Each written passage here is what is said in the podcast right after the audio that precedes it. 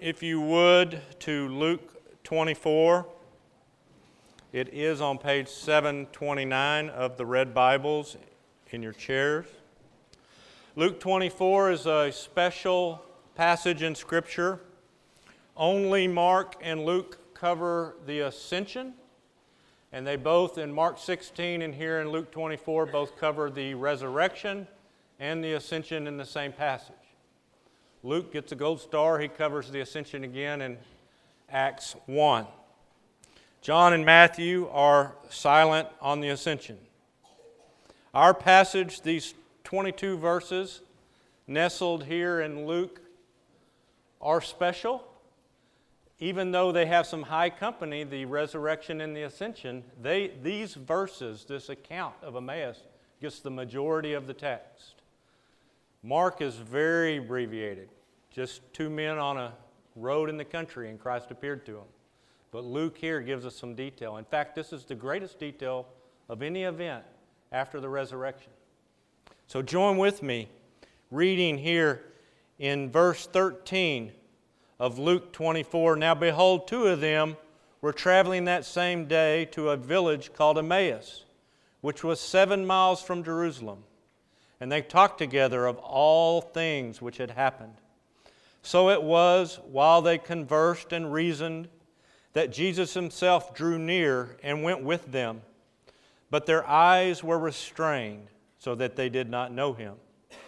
And he said to them, What kind of conversation is this that you have with one another as you walk and are sad?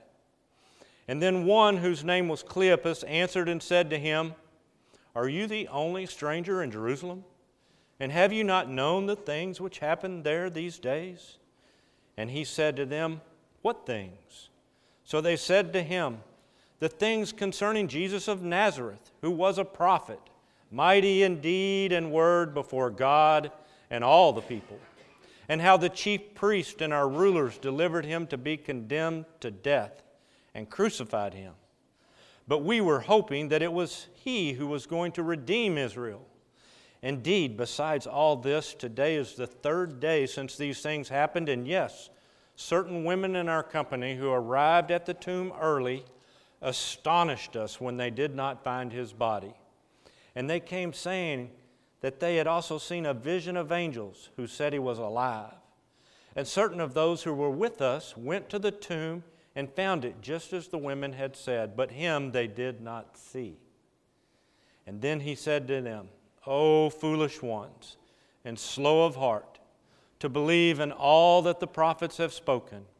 Ought not the Christ to have suffered these things and to enter into his glory?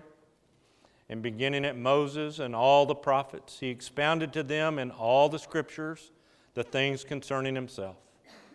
Then they drew near to the village where they were going, and he indicated that he would have gone farther. But they constrained him, saying, Abide with us, for it is toward evening, and the day is far spent. And he went in to stay with them. Now it came to pass, as he sat at the table with them, he took the bread and blessed and broke it and gave it to them. And then their eyes were opened, and they knew him, and he vanished from their sight. And they said to one another, did not our hearts burn within us while he talked with us on the road, and while he opened Scripture to us? So they rose up that very hour and returned to Jerusalem, and found the eleven and those who were with them gathered together, saying, The Lord is risen indeed, and has appeared to Simon. And they told about the things that had happened on the road, and how he was known to them in the breaking of bread. This is the Word of God, and what do we know about the Word of God?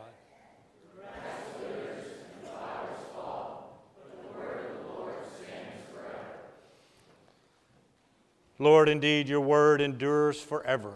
We pray to you to show us Christ. Amen. You may be seated.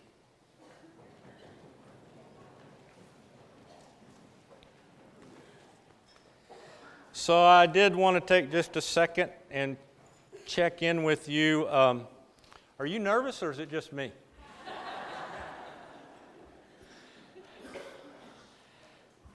Spent this past several months actually looking at sermon, how to do a sermon, reading books, listening to things. one of the things that was of interest to me is it said the congregations today only can withstand about 20 minutes of a sermon. We do a little bit longer here, and the, uh, the book said you can go longer than 20 minutes. You can go 30, you can go 40, you can go an hour, but it better feel like 20 minutes. So, um, and it, the next thing I learned was that rookies come way over prepared. And I've got several sheets of paper here. So, so let me repeat are you nervous? now that we're sufficiently all nervous, let's look at the scripture. This is not necessarily a sermon about the Great Commission, but it is a, um, it is a special passage that does not stand alone. This travelers to Emmaus. We must think a little bit about the resurrection and about the ascension. And what we know about the ascension is usually there's this deliverance of the Great Commission. I like to call it the mission of Christ what we normally go to is uh, Matthew 28 to see the Great Commission, but that's not the ascension. It's clear from Matthew 28 16 that that deliverance of the commission, Christ's mission, was given to the disciples in Galilee. Okay? And it's in Luke, you have similar words, the same mark, the same account of the ascension. So the Great Commission, as we know it, is given at least twice by Christ in these 40 days that he appears on earth in his resurrected form. So it's important. It has importance. Why we call it the Great Commission, the mission of Christ. The second thing that adds importance to the great mission given to us by Christ is that it's really a continuation of things that were in the Old Covenant. In Genesis, Adam is told to multiply and subdue. Again, Noah is told to be fruitful, multiply, subdue. And the New Testament way of saying that is multiply and disciple. So, in a more fuller way, Christ is pointing to an Old Testament, an Old Covenant thing and making it in a way more spiritual. As natural as it should be to fulfill, that seemed like a simple command to me in the Old Testament be fruitful and subdue. Okay, that I can do, right? Well, the guys at Babel messed it up. But it should be somewhat as natural for us today to go, multiply, and disciple. It should be somewhat as natural for a believer. But we, sometimes in the church, we put undue pressure on ourselves. You know, if the, we look at the, the challenge of the commission of Christ and we say, well, you know, if it's not to the ends of the earth, if it's not to the tribes in the jungle, then it doesn't have this great commission feel to it. If we look internally, if we look at the church itself, we're being too inwardly focused. We're, we do not have that mission. It's my hope that the passage that we look at today, which is a critical passage in regard to that commission, will maybe help us take rest in the mission the way we see Christ taking rest. And that we can maybe get some insight on what his intention is for us to fulfill his mission. Okay? How's it going to do that? Well, we're going to do two things. We're going to look at the example that we have in Christ that we should follow, and we're going to look at the two travelers. We're going to see how the two travelers might be symbols or examples of us in our day and time, and how we may need to adjust our attitudes based on what we see of us and them. Okay? All right, so let's start with the two men. The two men are sort of obscure. We don't know much about them. We know one of them's name is Cleopas in verse 18. The other fellow's name, we never learn his name. There's nothing beforehand that we would know much about these fellows in specifics, and there's nothing afterward that would, we would know them specifically. They may be a part of a group that's mentioned but they're just your common guys walking down this road. They're traveling the same day. What day is this day? This is Resurrection Day. Verses 1 through 12 had the resurrection morning and the account of that. So this is probably resurrection afternoon and even into the evening, the same day. And they're traveling to a village that's located about several seven miles away, several hours away. They're going by foot. They are told, we are told that they are two of them. Now, this is where I really get tongue tied when I'm practicing. But who are they them of? They are the them of the rest. In verse 9, you have the 11 and the rest. So they, these two men are actually part of the followers of Christ. They are maybe, you could say, they're the first church. They are not the 11, but they are the of them who are the 11 and the rest in verse 9. Make sense? Good. Okay? And they are talking together of things which has happened. Now, how far in the past, when did they come into the ministry of Christ? This three year ministry that Christ had is not clear. That had to be a whirlwind of events. Three years with Christ. I mean, Brenda and I talked, well, can you believe that was four years ago, three years ago? I mean, it happens like this, right? Can you imagine being on the ministry of Christ? Three years probably went by in a flash. Where they joined that, we don't know, but they're, they're talking of things. Probably was more like what may have happened just in the past week. Last Sunday for them was the triumphal entry. Thursday was the Last Supper. By Thursday night, Christ was arrested just four days ago. By Friday morning, 9 o'clock, Christ is on the cross just three days ago. 45 hours ago, for these two men, Christ delivered up his spirit. By Friday night, Christ is in the tomb. Saturday, for these two guys, was a day of rest.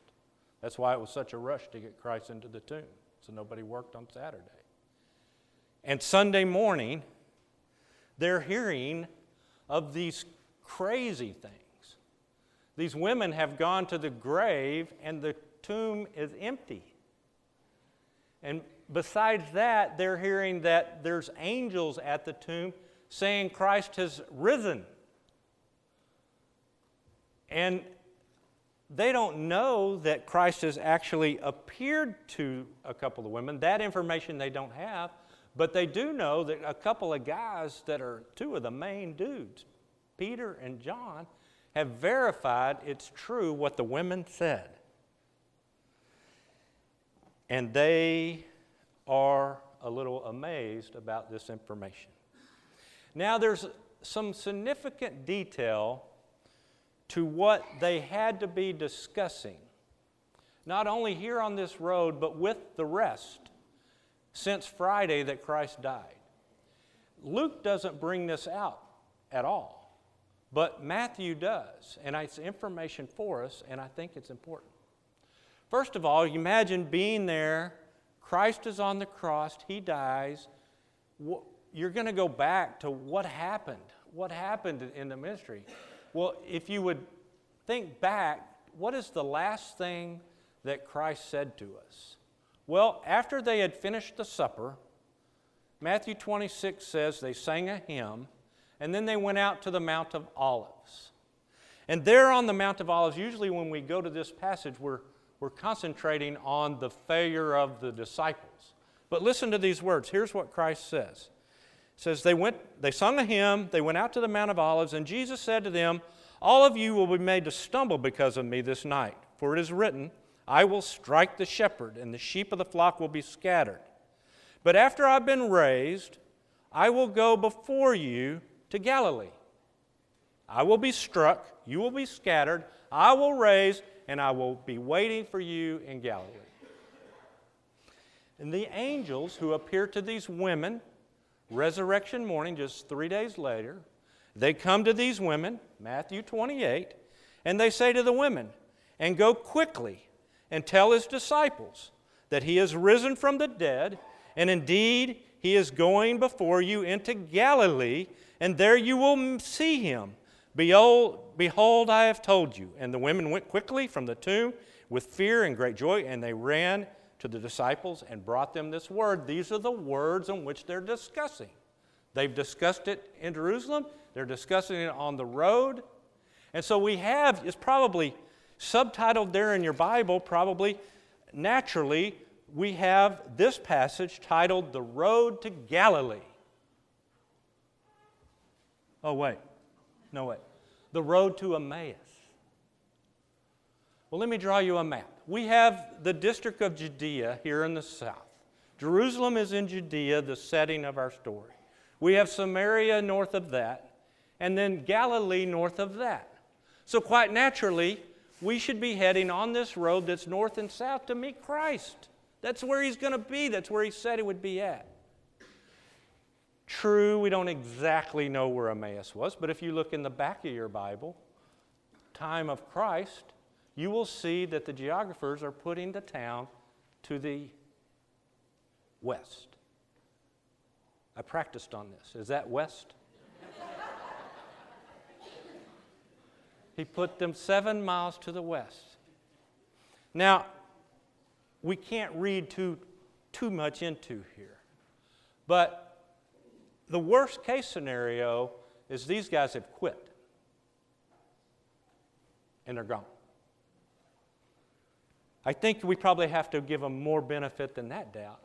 But the fact is, they've left their brothers and sisters at this critical time, at this critical news, and they're out of town. Maybe they're making themselves busy. Maybe they've got something more important to do than figure out why this tomb is empty.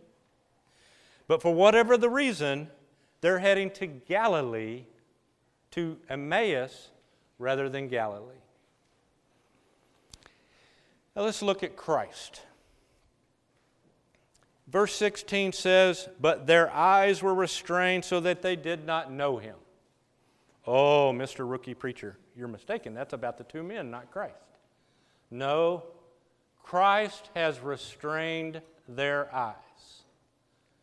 And I think we have to notice that no one else that Christ appears to during these 40 days of transformation on his way to see the Father does he restrain eyes. No one else restre- receives restrained eyes, only these two fellows. Now, it's true, a few people are a little slow to recognize him, but it quickly happens, the recognitions that come a little slow. And nowhere in those texts, Mary Magdalene, for instance, does it say their eyes are restrained. Only these two fellows. So we must ask ourselves why? Why would these fellows' eyes be restrained? Well, I think there's two answers to that question. First of all, Christ wants to act in a way as an example to us here in this passage. Oh, well, that's brilliant, Mr. Rookie Preacher. We always, Christ is always the example, right? But a lot of times, Christ does things we can't do. When he rubs mud on the man's eyes and tells the, eye, the man to go wash his eyes and the man sees, we can be great mud rubbers, but probably when he washes his eyes, he's not going to see. When Christ yells a man's name into a tomb and the man walks out, we could probably yell names until we're hoarse, and that can't happen. But the way he demonstrates here, we can do. And thus, it's one of the reasons for the passage, for him to be an example to us, to show us how he wants us to perform his great mission. Secondly, he restrains their eyes because what's at the core of this is exactly how he wants to be revealed by us to others. If he had res- not restrained their eyes, they would have seen his hands, they would have seen his side. But acting in the example, and the very point being, it's how Christ is revealed, is why he's restraining eyes. Got that? So, we have to ask ourselves throughout this passage what is Christ doing? What is he not doing? And what is he saying?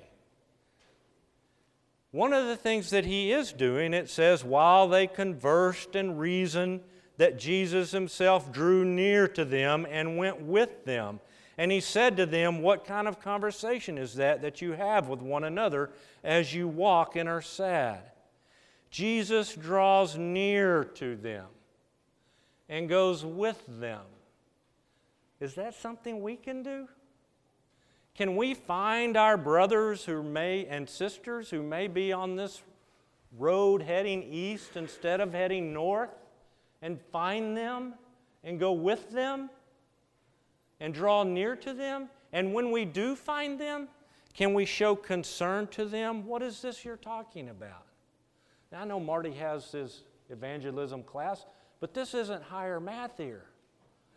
Hey, brother and sister down this road, can I go with you? What you talking about? Secondly, he makes himself not busy. This is the most important day in human history Resurrection Day. Christ is going to spend several hours, perhaps the entire afternoon and into the evening with these two fellows.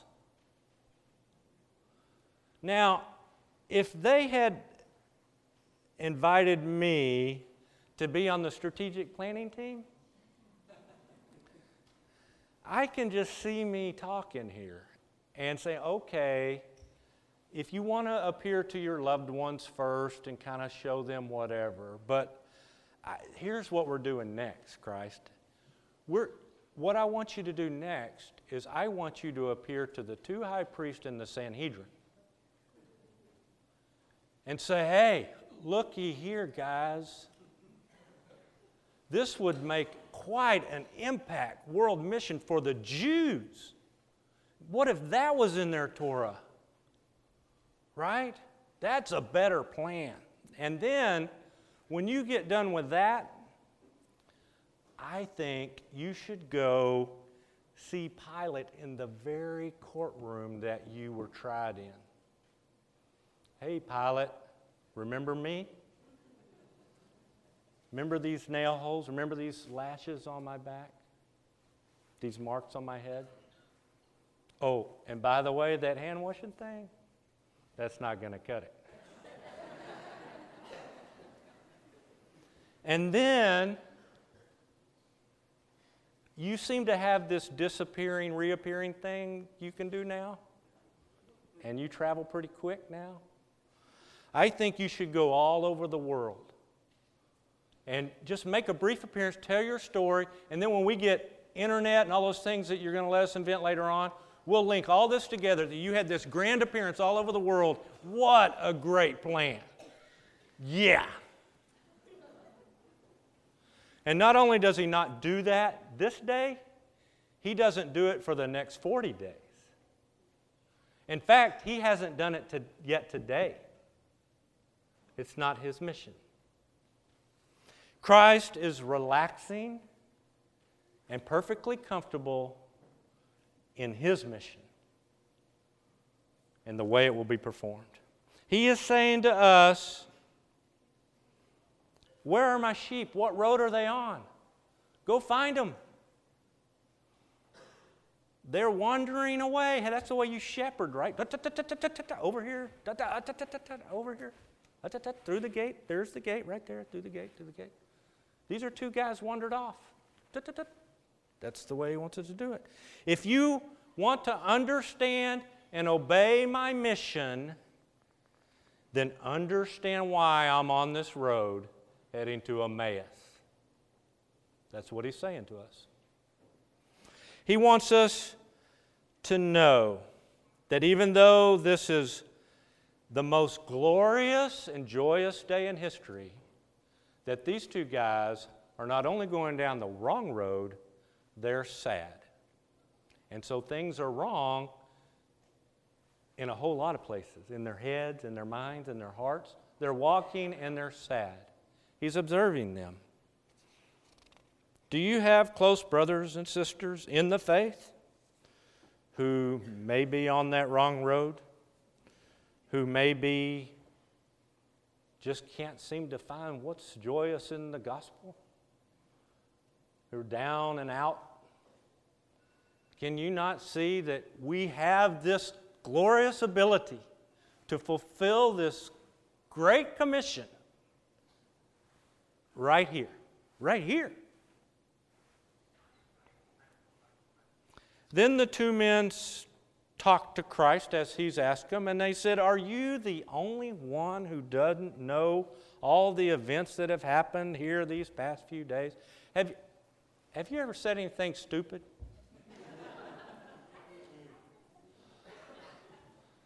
I mean, Jesus is the only one who knows the full extent of everything that has happened the past few days. These guys are going to prove further that they have absolutely no clue what has happened. He knows eternally, spiritually, heavenly, everything that has happened.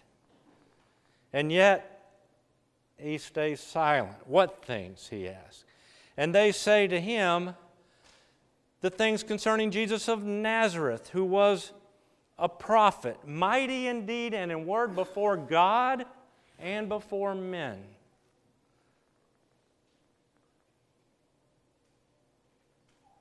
They have a misconception of his mightiness. How could they understand the fullness of these words of his might and yet be on the road heading east instead of running on the road to Galilee to meet Christ? They have let the understanding of what, who Christ is and the mission that Christ might have for them slip by the way because they're on the wrong road. Do we know people like that within the church? They've lost faith in his ability to perform as God. And they go on. And how the chief priest and our rulers delivered him to be condemned to death and crucified him. These guys have all the current information. They, they don't have Fox News, they don't have internet, they don't have Twitter, but they know it. They know the events. And they've been swallowed up by the politics and the events of the day. And it swallowed them whole. And we do the same thing. We get caught up in these events and it swallows us whole. And then they say, But we were hoping it was He who was going to redeem Israel. Have you ever said anything stupid?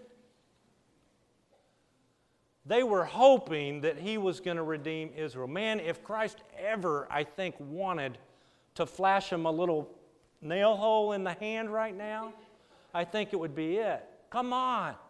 He's the Redeemer. He's hours out of the tomb. He has performed redemption atonement in full. And yet they are expressing their lost hope in that he could possibly be the Redeemer. Then they go on, and I think confess to us that things are just a little too hot in the kitchen. There's an empty tomb, there's stories of raising from the dead. Things are a little hot in the kitchen. We need some time. The, the message has become too radical. It is a radical message. And it's a radical message that we're to cling to and not run. They are astonished with it, but not enough to stick around.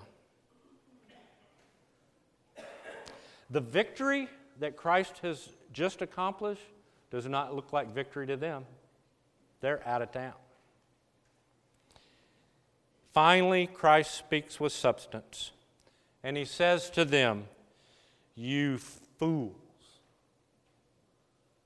and slow of heart to believe in all that the prophets have spoken. Ought not the Christ to have suffered these things and enter into his glory? and beginning at Moses and all the prophets, he expounded to them in all the scriptures the things concerning himself. He speaks a little roughly, yet he shows them with tender care all the scripture.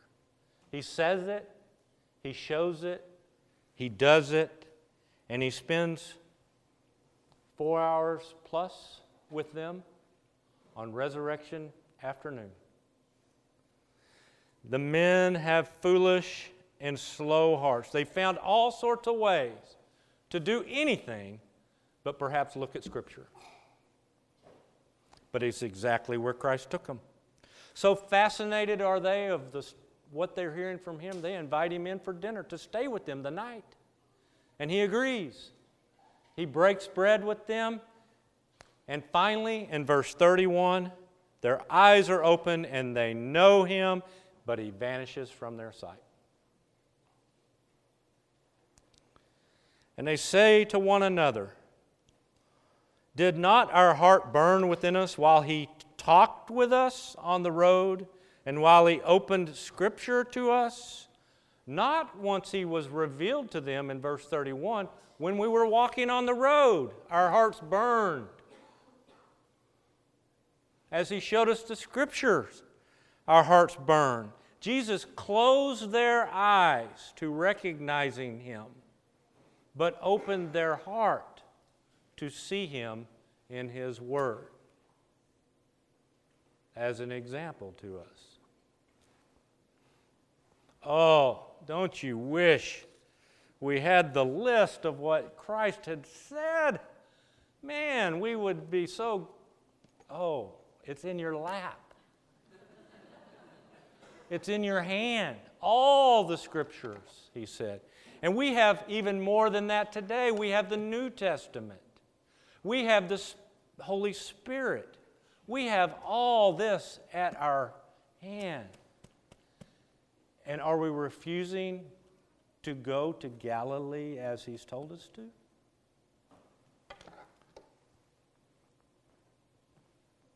The turning point of the story is that they do rise that very hour. That very hour they rise. They're no longer slow of heart. They're no longer sad. That very hour, they return to Jerusalem. They're no longer running away, but back to their brethren with full hearts. They're no longer foolish. They're going to declare the Lord is risen. And they're no longer without understanding. They're going to say the Lord is known to them. Just like a weightlifter, though, lifts those weights and gets that burn we must exercise here. We said, remember the Great Commission, one of the ways we know its importance because of its repetition, right? Well, there's two verses here in Luke 24. You can look at them there verse 44. Verse 44 and 45, we don't exactly know the timetable of those two verses. We know that 1 through 12 were the morning of the resurrection. We know 46 is 40 days 40 days later at the ascension. We know the afternoon and evening, which stops at verse 43. Okay? So 44 is kind of a linking verse. He said to them, These are the words which I spoke to you while I was still with you, that all things must be fulfilled which were written in the law of Moses and the prophets and the Psalms concerning me and he opened their understanding that they might comprehend the scriptures. There you go. He's saying again, we can't deny it. We must heed it.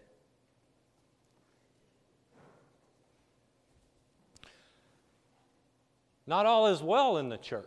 We can only handle 20 minutes of a sermon, maybe 30 here. Oh, we're special. Oh, wait a minute. If you um, if 30 minutes is good for you for the whole week, okay. If you look up and down your row there, there may be most some of the rows have about 10 people in them. If you up and down that road, seven of those people didn't come to Sunday school this morning. We only have about a 30% attendance to Sunday school. There's six or seven kids Sunday school going on down there, children's Sunday school. There's two or three youth Sunday school's going on, there's three adult Sunday school class. And only people that are concerned about it is about 30% of you. Really? We cannot ignore the, the location and the method that he's told us to find. I'm going to be here, he's telling us. Just like he told the disciple he was going to be in Galilee. I'm here. We must search for him. Last week we learned about the house that was built on the surface and was weak, but the strong house was built on the rock. But where was the rock? Under the dirt. We've got to dig for that. Get that burn in our hearts. You have to work for it. It is of grace, and it's grace that it's there. But Christ is saying, Search for me in all of Scripture.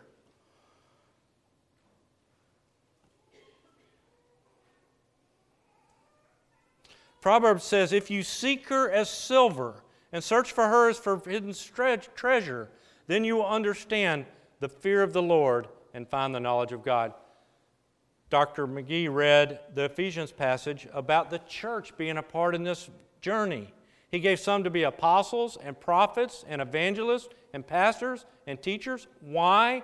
For the equipping of the saints. Why? For the work of the ministry. Why? For the edifying of the body of the Christ. How long do we have to do it? Till you got the unity of the faith. How long do we have to do it? Till you come to the knowledge of the Son of God. How long do we have to do it? Till you're a perfect man. How long do we have to do it? Until you reach the measure and the stature and the fullness of Christ. And then you can stop, but you won't want to. I'll end with this the story. So I've been a son all my life. Some of y'all have been sons your whole life too, right? I've had 30 years, I've had sons, 30 years plus. I've had sons and daughters, had five sons. I've had a ministry to fathers and their sons for 20 years. I've just been kind of weird events. I've been uh, blessed to have to, or for whatever reason, observe this father and son relationship. And I've had lifetime friends that I've known so long that I know their fathers almost as well as I know their sons. Kind of unusual. Oh, there was one relationship, I've known hundreds of these relationships. There was one relationship that did stick out above the rest. And a few years ago, my friend, he was a lifelong friend, and it was a few years ago his father died. And I was reminded at the funeral that this was a special relationship of all of the ones that I've observed. And so I called my friend after the funeral and said, Can I come and see you? And he said, Sure. And so I went to see him with two goals in mind. One was to comfort him in his loss, but the other, I must admit, was a bit selfish. I wanted to know what was the trick that his dad had used to cultivate this relationship. So we met for a while, and I finally just came out with it. You know, you had, just like I'm telling you, you had the most special relationship with your father, your dad. What did your dad do that cultivated that relationship? And without hesitation, my friend looked at me. He said, Lee, I pursued my dad. I was somewhat shocked. It took me back. You mean it wasn't the dad's pursuit of the son? It was the son's pursuit of the day. I'm not saying that God hasn't pursued us. He's given his only begotten son, right? But I'm saying to you, as Christ is saying to you, meet him in Galilee. Shed your slow and foolish heart. Come to him in all of his fullness, in all of the scripture, with this body knitted together in love. Come with us on this road to Galilee to meet Christ. I have no idea what I'm supposed to do next.